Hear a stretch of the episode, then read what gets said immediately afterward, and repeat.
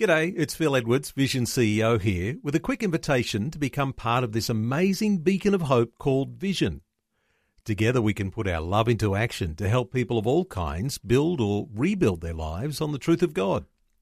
Please consider the part you can play during our upcoming Visionathon appeal, remembering that it's your support that makes Vision possible, including this podcast. Audio on demand from Vision Christian Media. The reasons that so many people who believe in Jesus, who love Jesus, don't go on to live the life that God had planned for them is that there are obstacles in the road, obstacles that seem completely insurmountable, and that stops them dead in their tracks. Hi, I'm Berni Dymet, and welcome again to the program. As today we take a look at those impossible, intractable obstacles in your life from a different perspective. And do stay tuned because in just a few minutes I'll be telling you about the powerful prayer that could be coming your way to help you through whatever you happen to be dealing with in your life just at the moment. For many people, and I've been in this space too from time to time, there seems to be a yawning gap between what they hear preached on Sunday morning and how their lives play themselves out Monday through Saturday. You see, there seems to be a huge gap between the, powerful statements about faith and God's plan and overcoming obstacles on the one hand, and, and actually living life on the other. How often have you heard or read these words from Jesus, Matthew chapter 17, verse 20? Truly I tell you, if you have faith the size of a mustard seed, you'll say to this mountain, Move from here to there, and it will move, and nothing will be impossible for you. Well, that's just fine and dandy. Thank you, Jesus. But, but that doesn't seem to be how my life works. There are these obstacles in the road, and they don't seem to be moving, and so I'm stuck in this rut. Here I am. I, I want to serve the Lord, but things just aren't happening.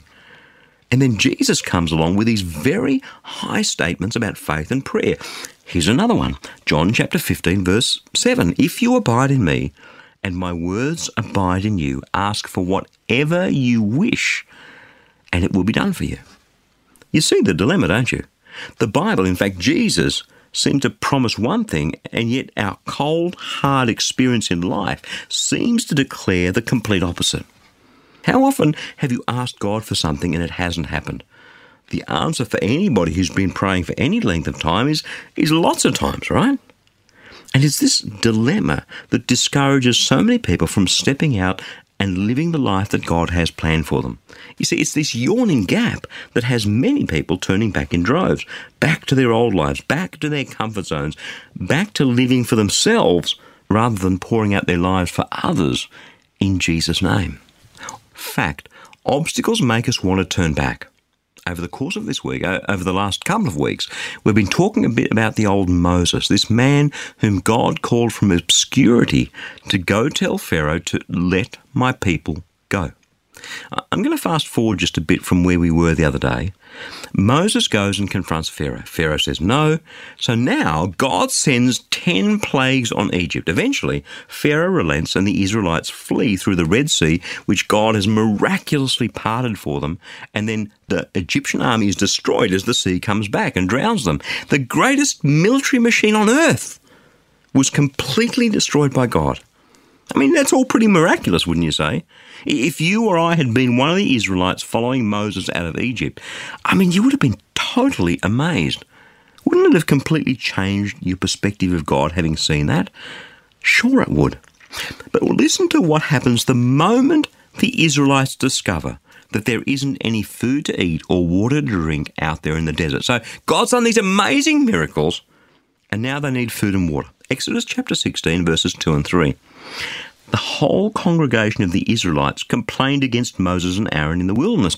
The Israelites said to them, If only we had died by the hand of the Lord in the land of Egypt, when we sat by the flesh pots and ate our fill of bread.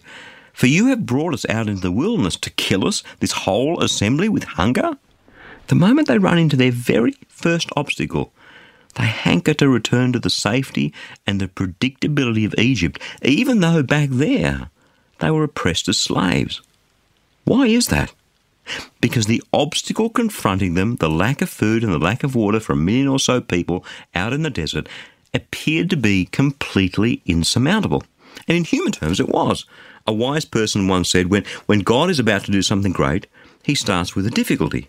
But when God is about to do something truly magnificent, he starts with an impossibility.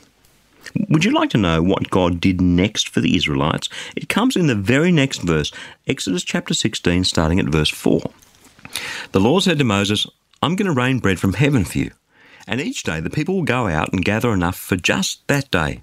In that day I will test them whether they will follow my instructions or not. But on the sixth day, when they prepare what they bring in, it will be twice as much as they gathered on other days. So Moses and Aaron said to all the Israelites, In the evening you shall know that it was the Lord who brought you out of the land of Egypt. And in the morning you will see the glory of the Lord, because he has heard your complaining against him. For what are we that you complain against us? And Moses said, When the Lord gives you meat to eat in the evening, and your fill of bread in the morning, because the Lord has heard the complaining that you utter against him, what are we? Your complaining is not against us, but against the Lord. And then God did what he said. He rained food down from heaven, because that's what God can do. What seems impossible to you and me is simply an opportunity for God to display his power and his glory. Jeremiah chapter 32, verse 17. Ah, Lord God, it was you who made the heavens and the earth by your great power and by your outstretched arm. Nothing is impossible for you. And all that you and I need is just a mustard seed of faith. That's all. Just stop and think about it. To move a mountain, you don't need faith that's bigger than the mountain. That's why we normally think the laws of nature, the laws of physics that we understand and live by, require the force that moves the mountain to be bigger and more powerful than the mountain. So we get to thinking that we have to be bigger and more powerful, that our faith has to be bigger and more powerful, when all along, simply a mustard seed of faith will do. Why? Because God created the universe and nothing is impossible for Him. To Him, that mountain, that massive obstacle on your road, is less than a speck of dust. When are we finally going to wake up to the fact that obstacles are par for the course? Obstacles are the opportunity for God to do the miraculous. Obstacles are simply no excuse for a wasted life. When I stepped out into the ministry of Christianity Works back in 2004, the ministry was dead broke. We weren't producing any radio or TV programs, which is our reason for being, and everything looked impossible. Fortunately, I was still young enough as a Christian to have childlike faith, simply to believe that God would do it. I didn't have a clue about anything much, really. No idea about how to produce radio messages, no idea about how to approach radio stations, even if we had something to put to air. No idea about how to get people to support the ministry so that it could go on. Nothing, not a clue. But God had all He needed. He had a mustard seed of faith in my heart, and that is all he needed. These days, people look at the ministry of Christianity Works, the ministry that produces these daily programs, and they smile at how successful it is. Millions of listeners around the world each week. Wow, amazing. Yeah, but you have no idea how many mountains have been moved along the way. Each time testing our faith, each time taking us to the edge, each time having us down on our knees, imploring God to intervene. There have been so many impossible situations, so many times when this ministry should have folded since it was founded in 1957. But each time God showed up. Not in the way we'd planned, not always to make it easy, but to take us to the next level and the next level. All the time growing our faith, all the time testing our resolve, all the time walking with us, going ahead of us, preparing the way, even though we couldn't see it. Obstacles are no excuse for turning back. Obstacles are no excuse for a wasted life because nothing is impossible for God.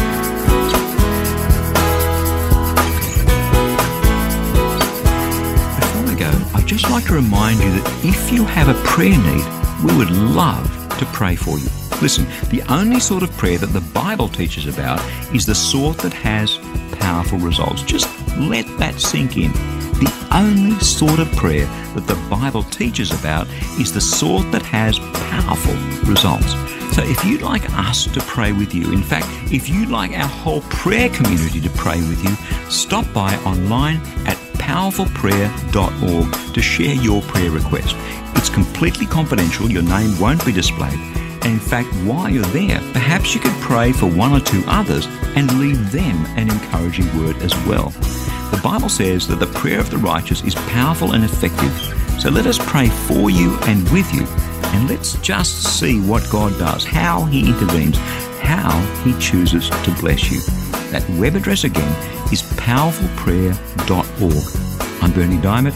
I'll catch you again, same time Monday, with a different perspective. For taking time to listen to this audio on demand from Vision Christian Media. To find out more about us, go to vision.org.au.